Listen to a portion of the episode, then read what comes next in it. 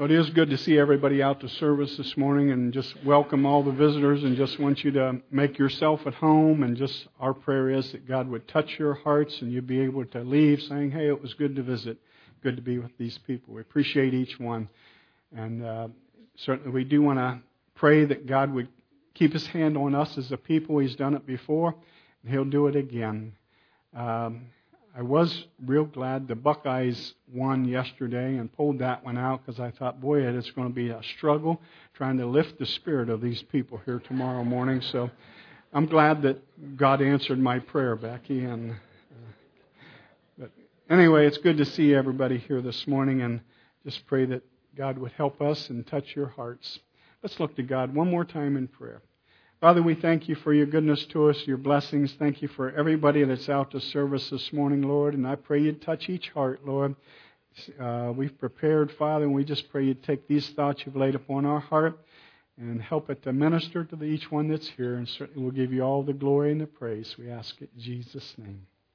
Amen. My verse of Scripture this morning is found in Romans, the eighth chapter. And Romans 8 and 28. I'll read that. It says, We know that God causes all things to work together for good to those who love God, to those who are called according to his purpose. We know that all things work together for good to those who love God, to those who are called according to his purpose.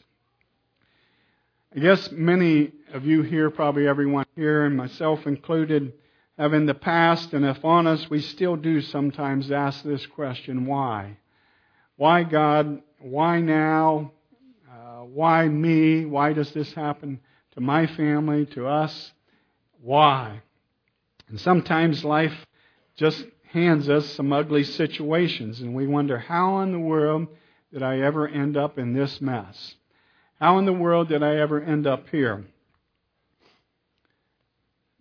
Former President uh, Ronald Reagan used to tell a story which he said was true, and I may have mentioned this before, but he said it was about a newspaper photographer out in Los Angeles who was called in by his editor and told of a fire that was raging out in the hilly area south of Los Angeles. And uh, the newspaper photographer's assignment was to rush down to a small airport board a waiting plane and get some pictures of the fire, and then be back in time for the afternoon edition. Well, breathlessly, he races to the airport and he drove his car to the end of the runway, and sure enough, there was a plane waiting for him with all the engines all revved up and ready to go. So he got on board and, and they took off and at about 5,000 feet, he began getting his camera out of the bag and putting the different lens on it. And, and he told the fellow flying the plane, he says, uh, get me over the fire so, so I can take some pictures and get back to the paper. And from the other side of the cockpit, there was a deafening silence. And then he heard the words, Aren't you my flight instructor?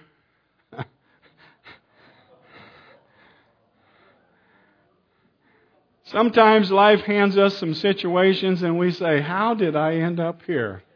Hopefully, nobody has ever had to experience that. Why God? Why me? We've probably all asked that question. Some of us have been in situations, our lives have been going along smoothly and we just feeling good about life. We thought everything was under control when, oops, something changes and we look around and we realize we are in trouble. And we say, How did I get here? That can happen sometimes when the nurse comes back with the results of the test she just ran on us. And we ask, Why, God? Why now? And why me?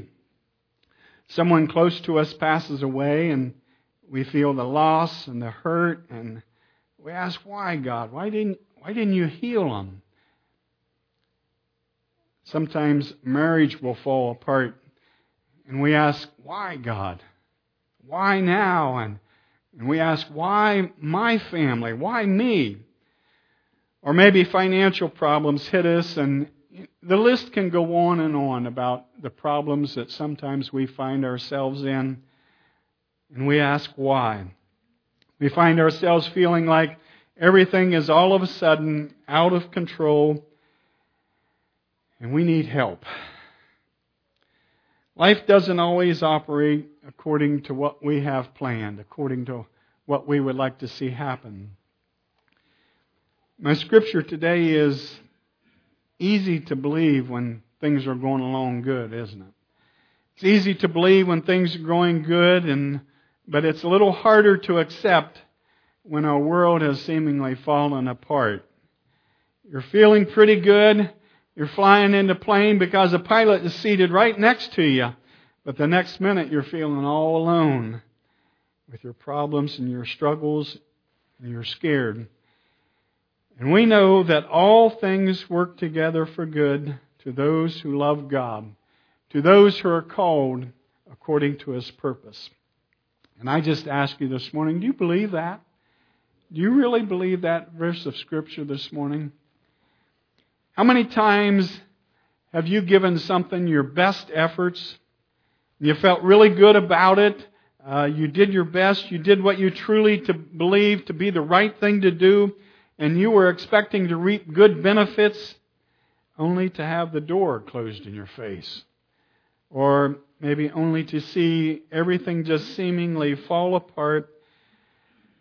You found yourself really having to stretch your imagination to find anything that you could call good coming out of all that was happening. Instead of feeling good and excited and being blessed, uh, you end up feeling pretty bummed out and hurt and deflated and discouraged and scared. And if you were honest about your feelings, you were probably thinking, well, this surely isn't turning out for anything good. There's nothing good here. A closed door can feel so bad and so permanent sometimes, uh, so final, so heart wrenching. It can really bring the hurt. And a closed door is not fun to experience. Times like this that I've just mentioned are, are rough to deal with, and I know you don't need me to tell you that, but Times like this are rough to deal with. Times like this are, are hard and difficult to go through. Times like this are when a person really needs to draw close to God and trust that God still has a plan working in your life.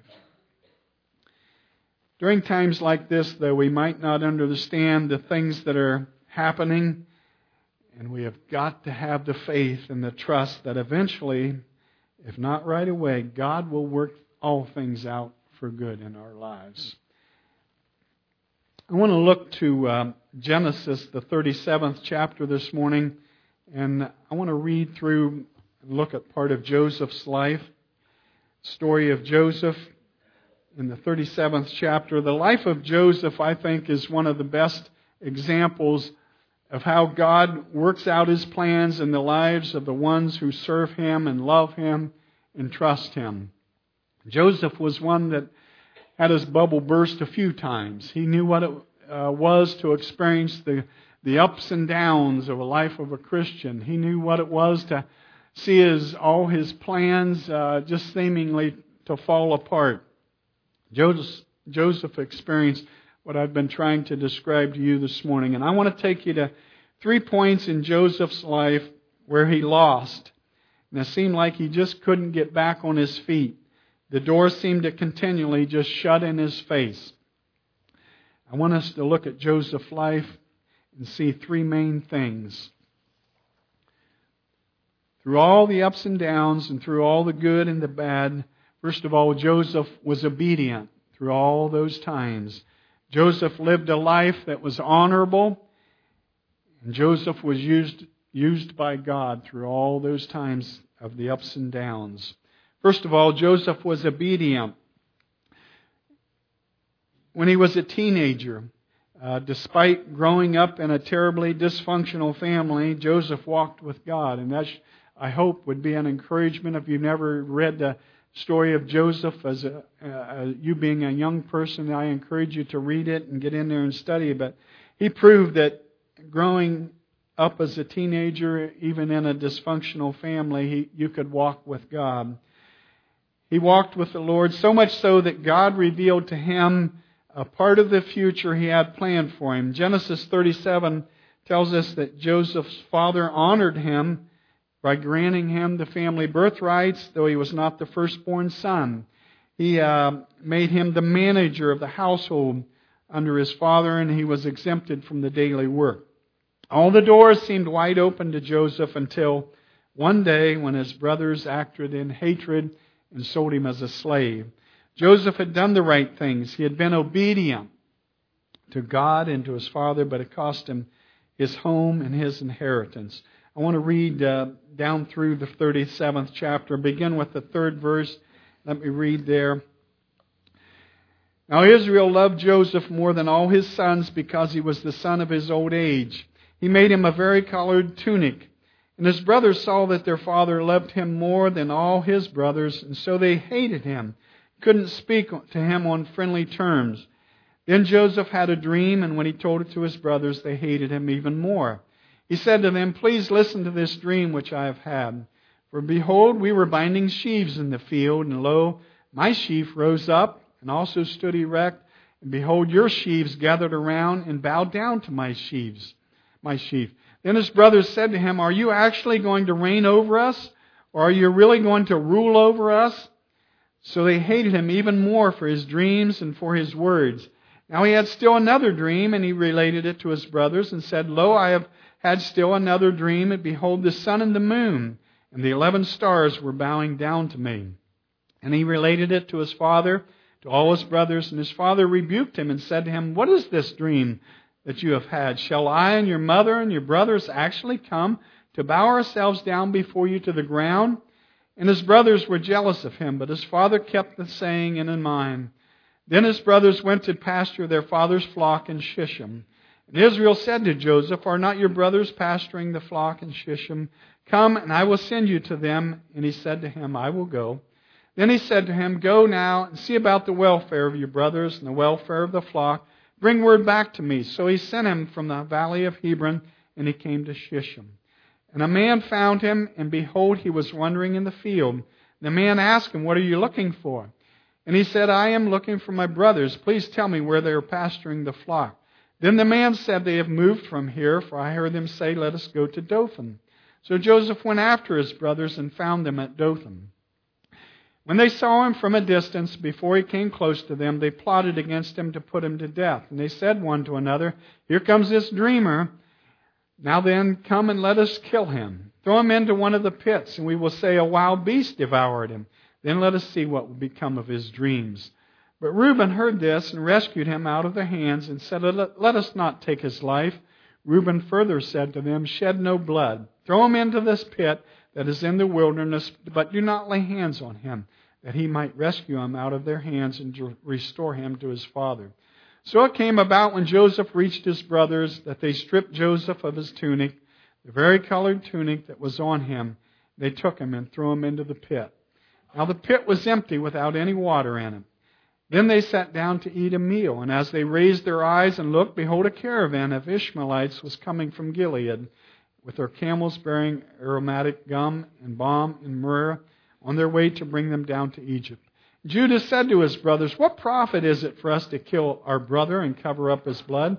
Come, let us sell him to the Ishmaelites and not lay our hands on him, for he is our brother, our own flesh. And his brothers listened to him. Then some Midianite traders passed by, so they pulled him up, lifted Joseph out of the pit, and sold him to the Ishmaelites for 20 shekels of silver. Thus they brought Joseph into Egypt.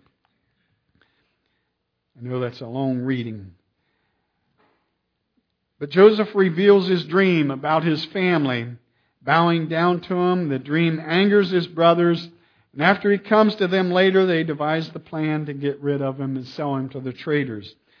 Joseph knew what it felt like to be obedient. He knew what it felt like to be obedient, but then hated in spite of his obedience. Second point, if we fast forward now to 11 years later, we see that he continued to live on in an honorable life, even through the bad and the difficult times after he had been sold. He continued to live that honorable life, even though, the ba- even though it was bad and difficult, even though he was slandered. He's a young adult now. He's a slave of 28 years working in the home of a high official in the Egyptian courts named Potiphar. Somewhere along the line, Joseph, I believe, had decided that if life gives you lemons, you make lemonade. So, as in uh, Genesis 39 uh, tells us, he honored their Lord and he worked hard at what was assigned to him. He served Potiphar with integrity. When opportunity came, he t- talked to Potiphar about Jehovah God. Genesis, the 39th chapter, the first through the fourth verse, said, Now Joseph had been taken down to Egypt, and Potiphar, an Egyptian officer of Pharaoh, the captain of the bodyguard, bought him from the Ishmaelites who had taken him down there. And the Lord was with Joseph, so he became a successful man. He was in the house of his master, the Egyptian.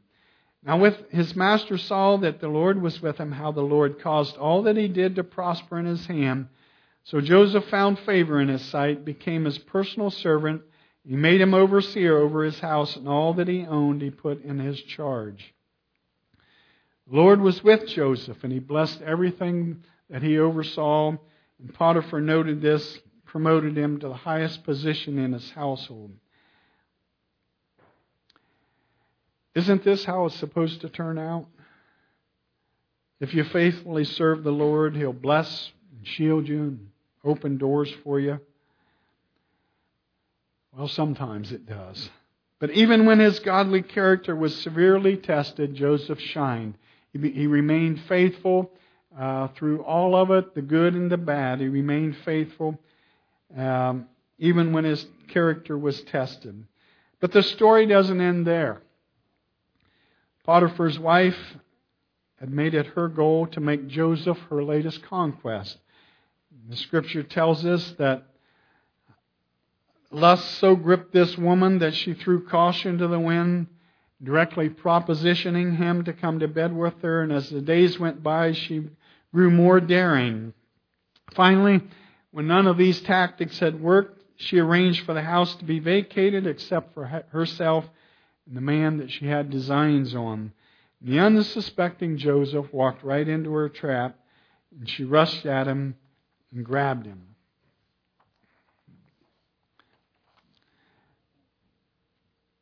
But Joseph chose to obey the Lord. And he jerked free from her grasp so quickly that he left his outer tunic in his her hands as he ran out of the house uh, to get away from the temptation.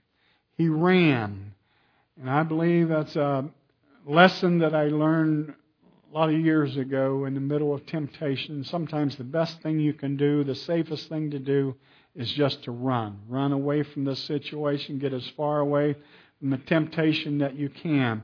This is what Joseph did. He ran, ran away. But notice what happens to him in Genesis uh, 39 and 13. It says that as soon as she saw that he had left his garment in her hand, and had fled out of the house, she called to the men of the household, said to them, See, Potiphar has brought among us a Hebrew to laugh at us. He came in to me to lie with me, and I cried with a loud voice. And as soon as he heard that, I lifted up my voice and cried out. He left his garment beside me and fled and got out of the house. Verse 16 says that she laid up his garment by her until his master came home. She told him the same story. In verse 19, it says, As soon as his master heard the words that his wife spoke to him, that this is the way your servant treated me, that Potiphar's anger was kindled. Joseph's master took him and put him into prison, the place where the king's prisoners were confined. He was there in prison. We're talking about living an honorable life and yet being slandered for it living honorably and yet having your name uh, run through the dirt and the muck, living, doing what's right, and not reaping good from it.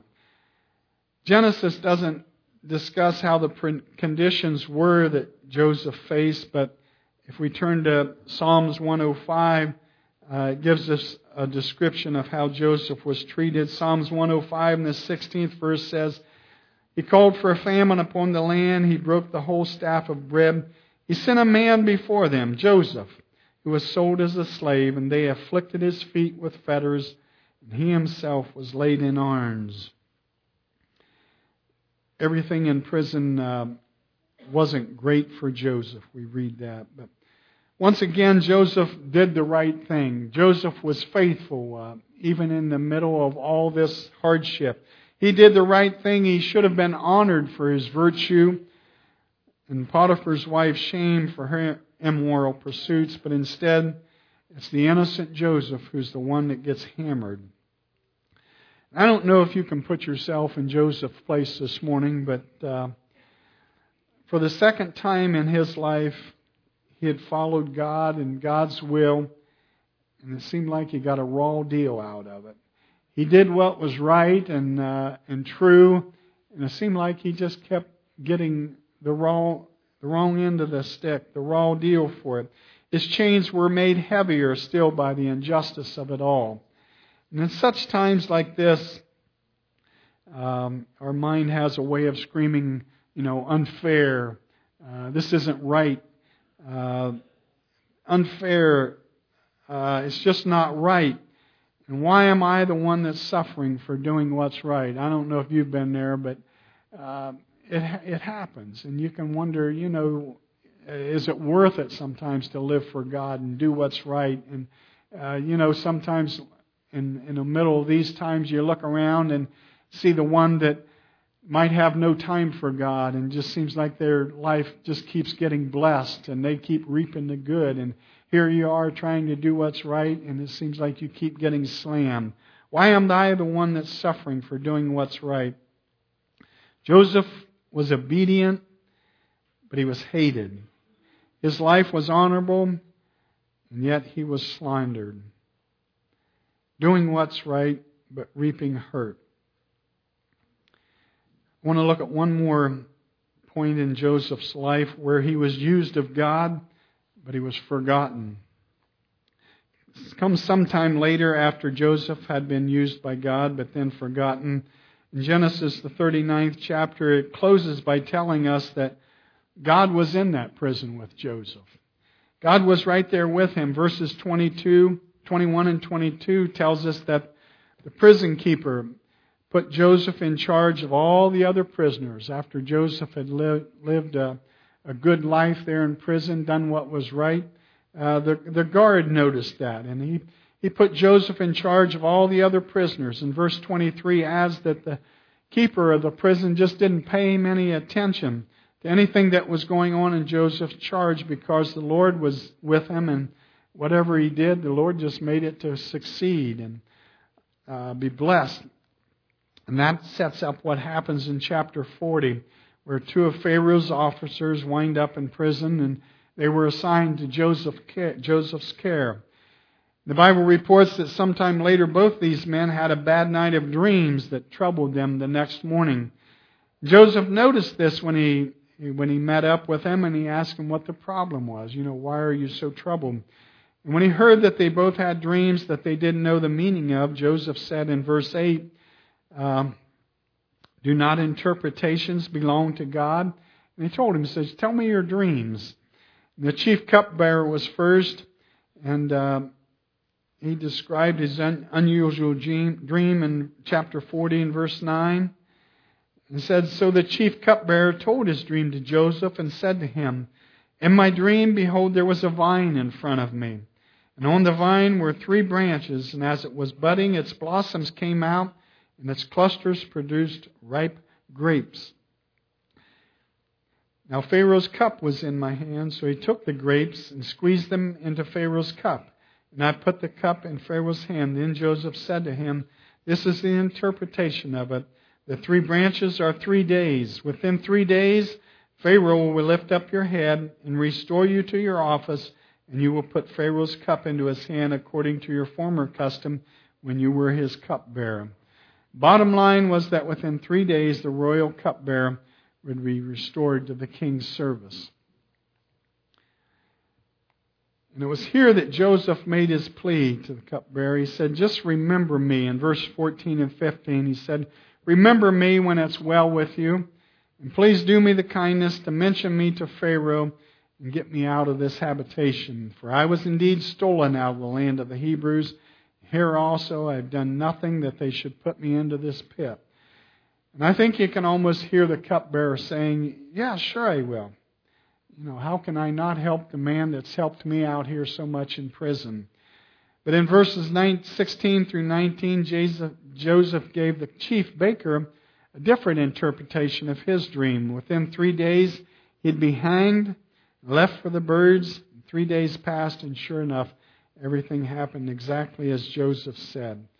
Verses 21 and 22 He restored the chief cupbearer to his office, put the cup into Pharaoh's hand, but he hanged the chief baker just as Joseph had interpreted to them.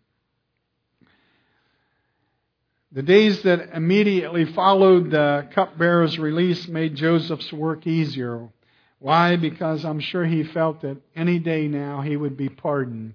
Any day now they would come and call his name and release him from prison. He would be released.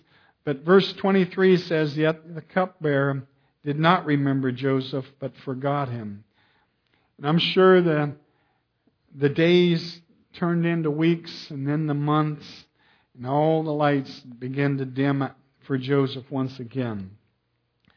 I don't know if you've ever been there, but sometimes you do what's right, and others around you seem like they're going their own way and neglecting God and having no time for the things of God. And uh, but it seems like they just keep moving forward and keep making progress and um, excelling in life and getting ahead. F.B. Meyer writes in his commentary, says it, is it any use then being good?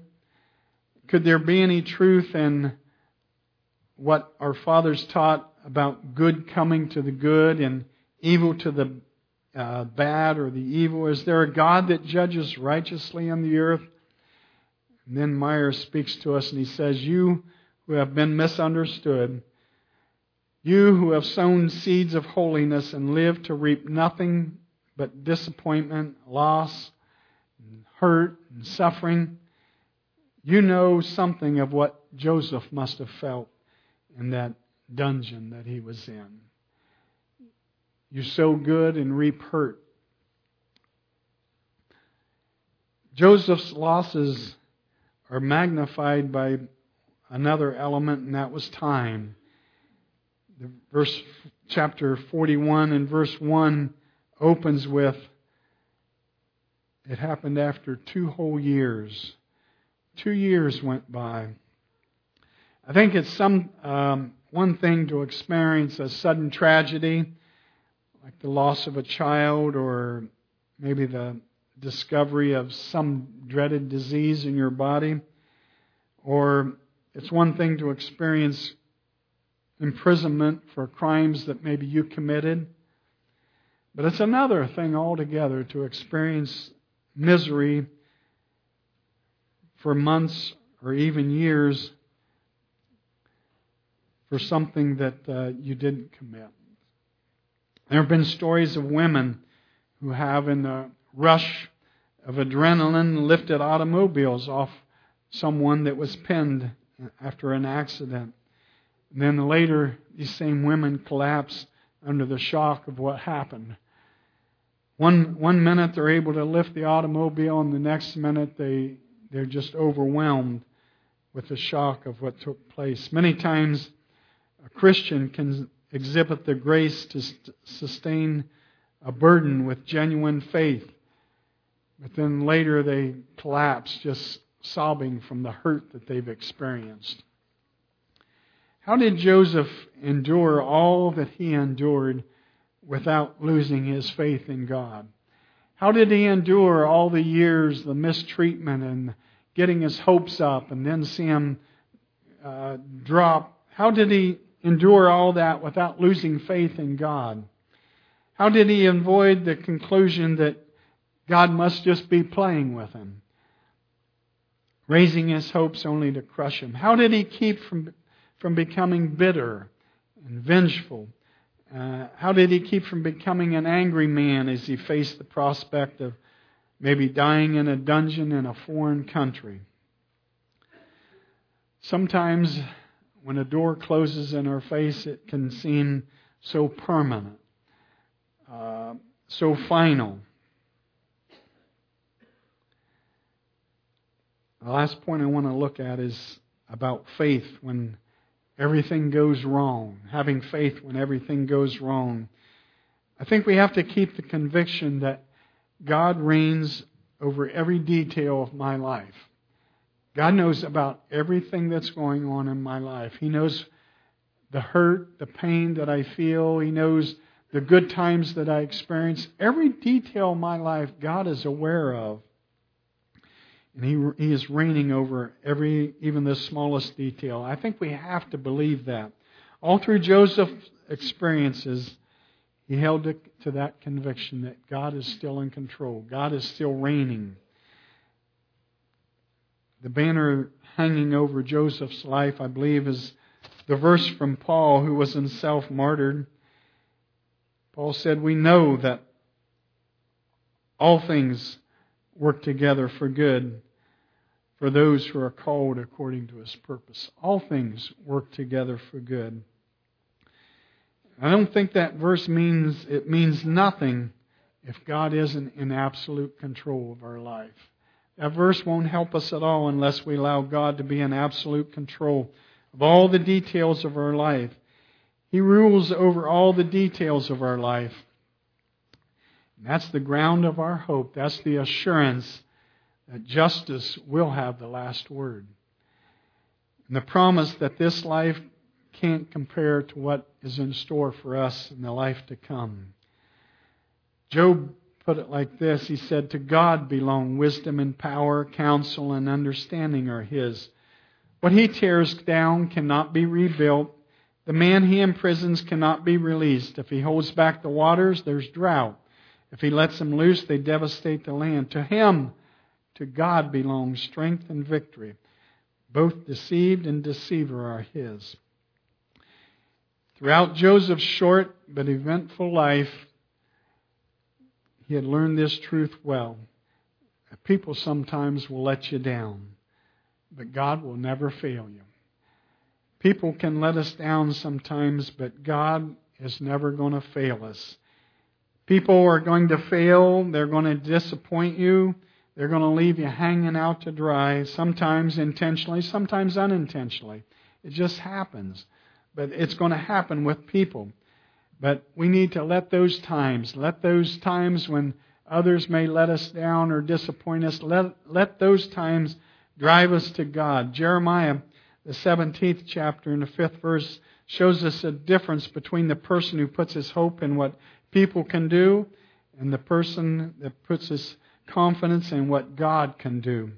It says, Cursed is the man who trusts in man and makes flesh his strength whose heart turns away from the Lord.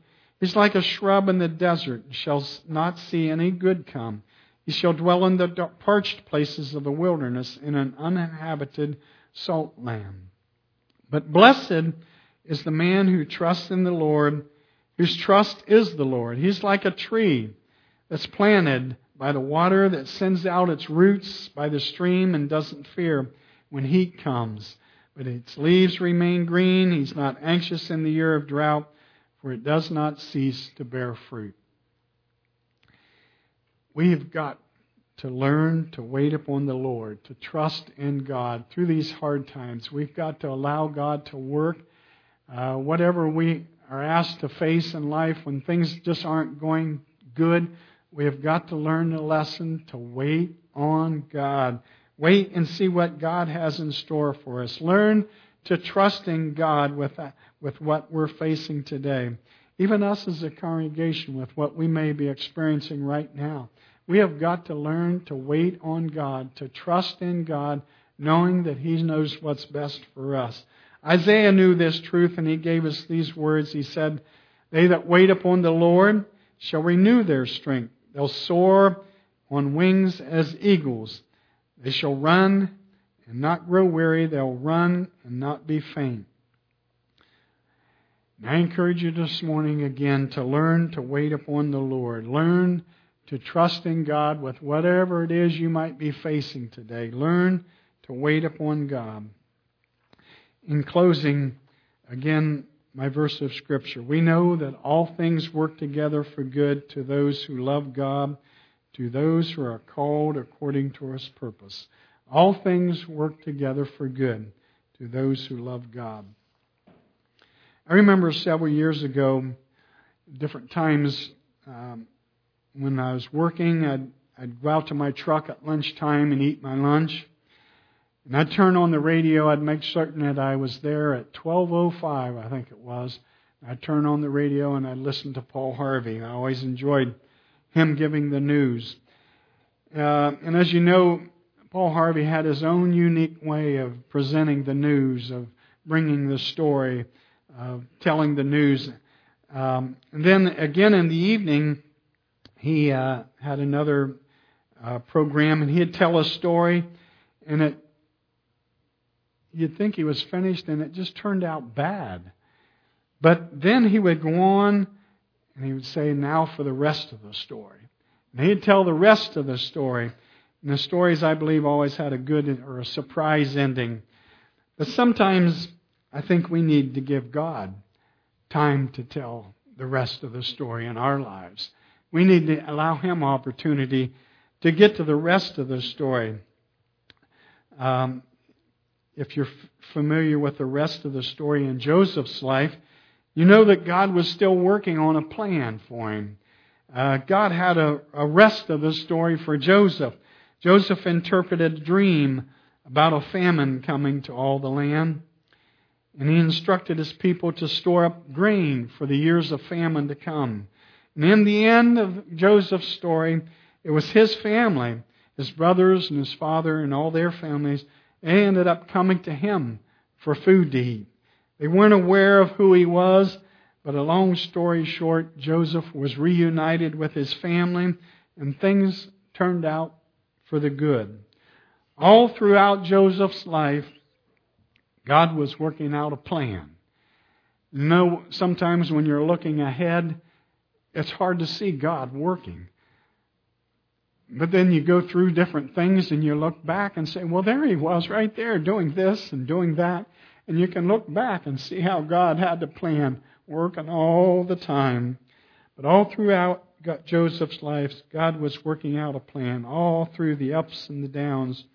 Joseph remained faithful to God through it all, just allowing God to work, allowing God to write the story, allowing God to write the rest of this story.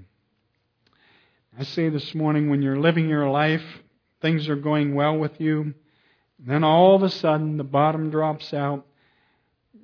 You get to experience, I'm sure, just how Joseph must have felt more than once in his life.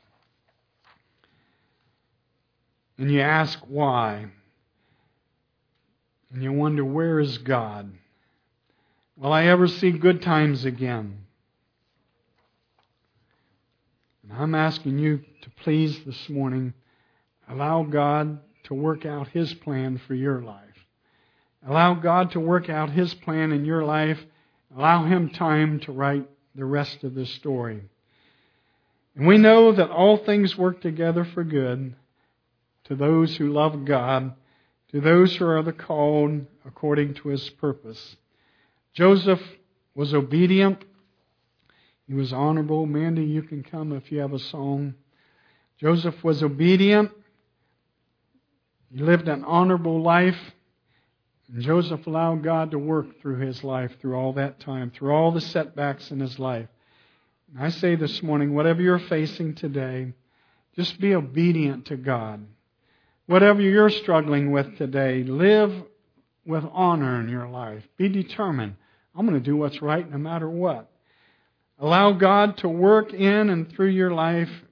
Allow Him to be able to use you to help others and trust in the fact God knows right where you are this morning. He knows what you're going through and just how heavy it might weigh on your heart. He has a plan for your life and He's working things for good. And I know that's true for each one of us as individuals, and it's true for us as a congregation this morning. I want to leave you with one, one last verse of Scripture I want to read. I'm going to read it from uh, the Amplified, one of my favorite verses of Scripture from Hebrews, the 13th chapter, and the 5th verse. And it says, For he, God himself, has said, I will not in any way fail you, nor give you up, nor leave you without support. I will not. I will not. I will not, in any degree, leave you helpless, nor forsake you, nor let you down, relax my hold on you. Assuredly not. And I believe that's God's word for us this morning. God knows right where each one of us are this morning as an individual. He knows what each one of us are experiencing, going through. And all things work together for good to those who love God. Remember that God is right there with you and He's not going to fail you. Would you stand this morning? If anybody has a need, give you opportunity. If you need to come and pray. Father, we thank you for your word this morning. Thank you for encouragement from your word. Thank you for your faithfulness, Father, and that assurance no matter what we're facing today, Father, you can be right there with us to take us through, to hold our hand, Lord, and to work things out in our life. God, encourage the people this morning. Anyone that might have a need, Father, I pray you touch their heart. Help them to see greater you greater than anything they face. Bless us in Jesus' name. Amen. Please take your hymnals and turn to page 663.